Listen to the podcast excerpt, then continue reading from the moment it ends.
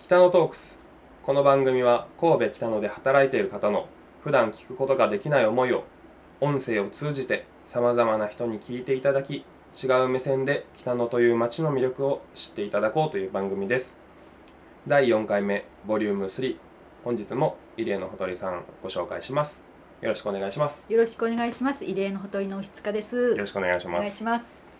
えー、1回目と2回目ちょっとロシアの話でうん盛り上がりすぎたので、お店の 紹介をはい。ちょっとずつあの、はい行こうと思うんですけど、はい今回あの本日のおすすめの一品を紹介していただけるということなんですけど、はい。そうですね。あの今ほとんどあのロシアの民芸品のお店なんだけれども、はいい、ろいろロシアを旅してて気に入ったもの、例えば食べて気に入ったものをうん見て気に入ったものをどんどん日本に紹介したいんですよね。はいで。今回紹介するのは、はい蜂蜜の発酵酒で、はい。あの世界でも一番古いお酒なんですね。蜂蜜が発酵したものなんですよ。一番古い。一番古いと言われているはうん。あのお酒で、はい。発見によるお酒なんであのあ熊のね巣の中で熊ちゃんが食べた蜂蜜が水たまりでは自然と発酵していた、へー。そのプーンとしたいい香りはい。発酵したいい香りが漁師が見つけて、はい。これは何だっていうところかららしいんですね。ちゃんとした文献は残ってないんだけれども、はい。文献は12世紀ぐらいから残ってるけど、まあ、研究者によったら8世紀からとかいろいろ意見もあってうん。とにかく一番古いお酒らしいんですよ。はい。これがまあ良いいいことに日本に同じ種類のお酒がないんですね。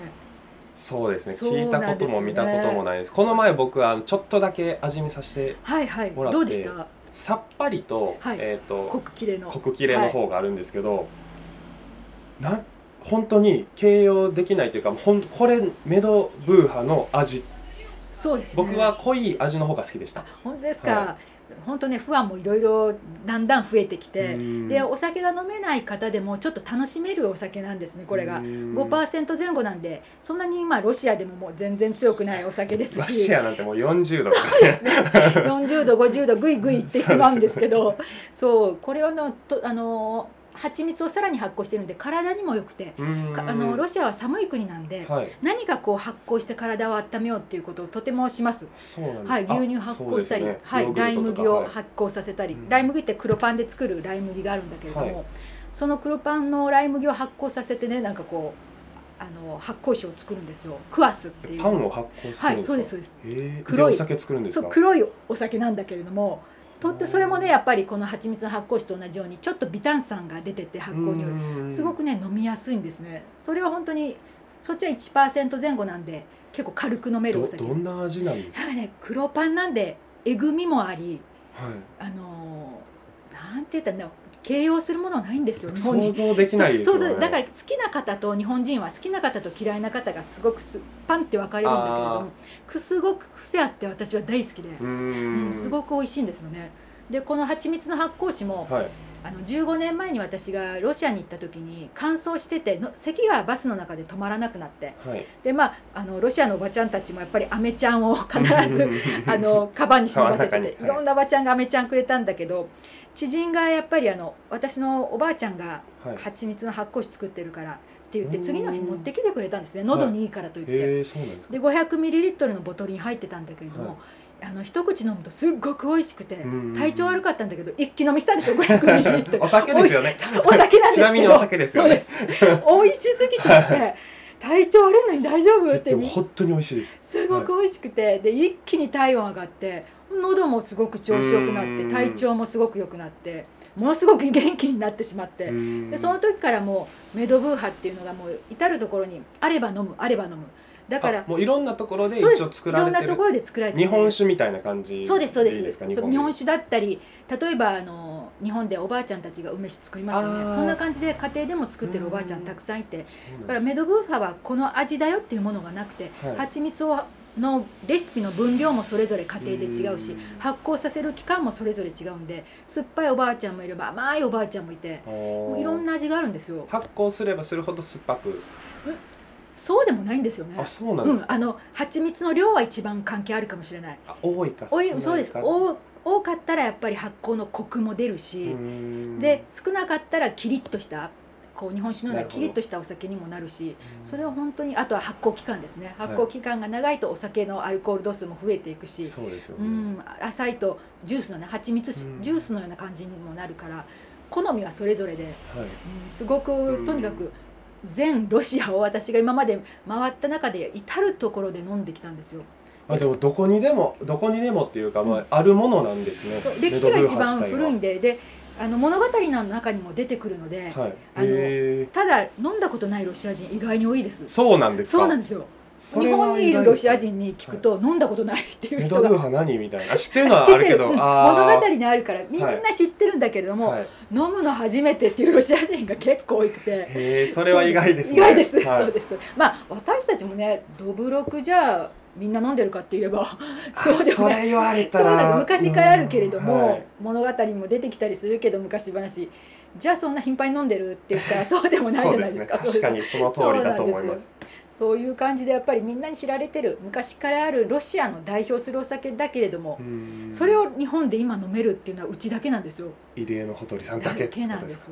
もうこのね輸入に至るまでの苦労もいろいろあったんだけれどもなぜ外に持っていくんだみたいな話とかもあったってことです そうですそうです。でも本当に向こうもはい。あのおばあちゃんたちが美味しいメドブーハを作ったからといっておばあちゃんたちは資格を持ってないから販売する、はい。私たちが買ってじゃあ日本にっていうこともできないしやっぱりちゃんとした酒税法が向こう厳しい酒税法があって私たち受け入れる方も輸入する方も酒税法があってうん。互いに資格を持って互いにあの組織として契約を結ばなければ輸入ができないんですよね、うん。やっぱ個人で持って帰ったものをじゃあ中西さんに売るっていうこともできなくて、そうですよね。そうそこに至るまでもやっぱり数年かかったし。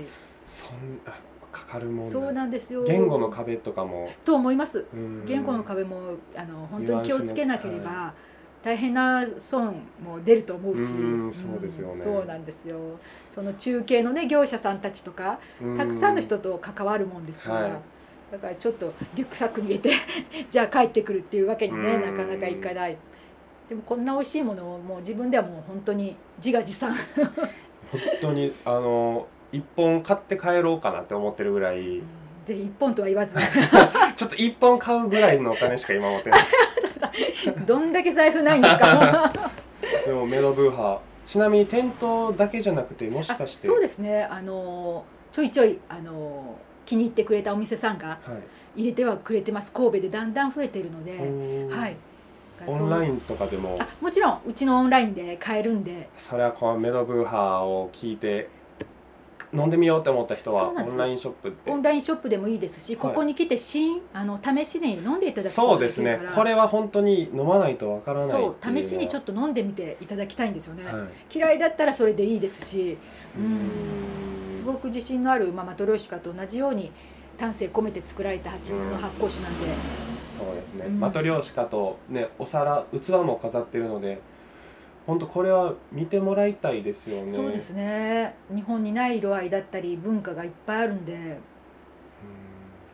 うん。あれも手作りなんですか？全部手作り。すごいですね。全部手書きですちょっと漆がぽいですね。塗られてるみそうですたいな、ね。漆とはまた違ってイコン画の技法を使っててあのゴールドの部分ははい。鈴を高熱で熱してゴールドに変化させてるんですよ。そう全然詳しくないんでわかんないですけうんどすごいなっていう 私も工房に行ってはい。すごい変化っていうのを初めて知ってそう、まあ、300年以上歴史のあるホフロマ塗りというねものなんですけど、すごいな。目で見て楽しいですしうん、メドブーハはねそう下で味わってもでも楽しめる。はい、そうなんですよね。でまた歴史だったり知るとなんかこううん。そのロシアの中のいろんな地方の点と点が全部結んでいくしほんで全世界で見たらイランだったり中東だったりいろんな国とねうん。結ぶんですよ。だからシルクロードってすごいなって思いますそうですよね、うん。それを考えたらロシアからどんどん広がっていく。ロシアの拠点にどんどん広がっていくっていう中東の方からどんどん広がってきてお茶文化が入ったりあこうん。の文化はじゃあ元どこなんだろうっていう探す旅とか。はい。そういろいろするんですよ私も。だから中東中東まではまだ行ってないんだけれども、はい。ウズベキスタン中央アジアとかもたまに旅行したりしてロシアとのつながりとか、はい。あこの食べ物これだったんだとか、うん、なるほど。そう面白いですすごく世界ってだから日本は島国だから関わってないわけでなくて、そうですよね。うん、つながってるんですよ思想も、うーん。そこそれをいろいろ含めて最後これを聞いてくださっているリスナーの方に何かちょっとお伝えできることがあるですね。あの日本だけではない世界をもうちょっと見ていただきたい。でロシアっていう国はあまり皆さんにとって親しみがないかもしれないんだけれども日本人にとってとっても合う考え方だったり物語だったり刺激のあるものがたくさんあるんで一度お店に来て色合いだったりなんとなくざっと見ていただけるとそのあったかみっていうものを感じていただけるかなと思ってるんでぜひぜひあのロシアを楽しんでいただきたいと思ってます。ありがとうございます、はい、ありがとうございました。本日は入江のほとり牛塚泉さんでしたありがとうございましたありがとうございました。どうもインタビュアーの中西幸宏です、えー今回は入江のほとり牛塚泉さんにインタビューのご協力をしていただいたんですがもうすごくロシアの愛情がもうひしひしともう会話の中でインタビューの中で伝わってきましてなかなか情熱をそこまで注げるものって意外と、ま、なかったり、まあったりとかすると思うんですけど僕がこうついつい話すと熱くなってしまうものは山芋でして、ま生でもいい焼いてもいい煮てもいい揚げてもいいどんな食べ方でも何でも合うんだ。もちろんお酒のあてにも合いますしもうちょっと山芋のことを語るとついついちょっと熱くなってしまいがちなんですけど山芋の話は置いといてですね。ロシアのことを調べてみたんですけど本当に知らないことがたくさんありまして自分で調べてみないとやっぱりわからないこともあるんですけれども今回の入江のほとりさんのインタビューをきっかけにロシアのことを興味を持っていただけたらなとすごく思いました。それではまた次回もお楽しみください。バイバイ。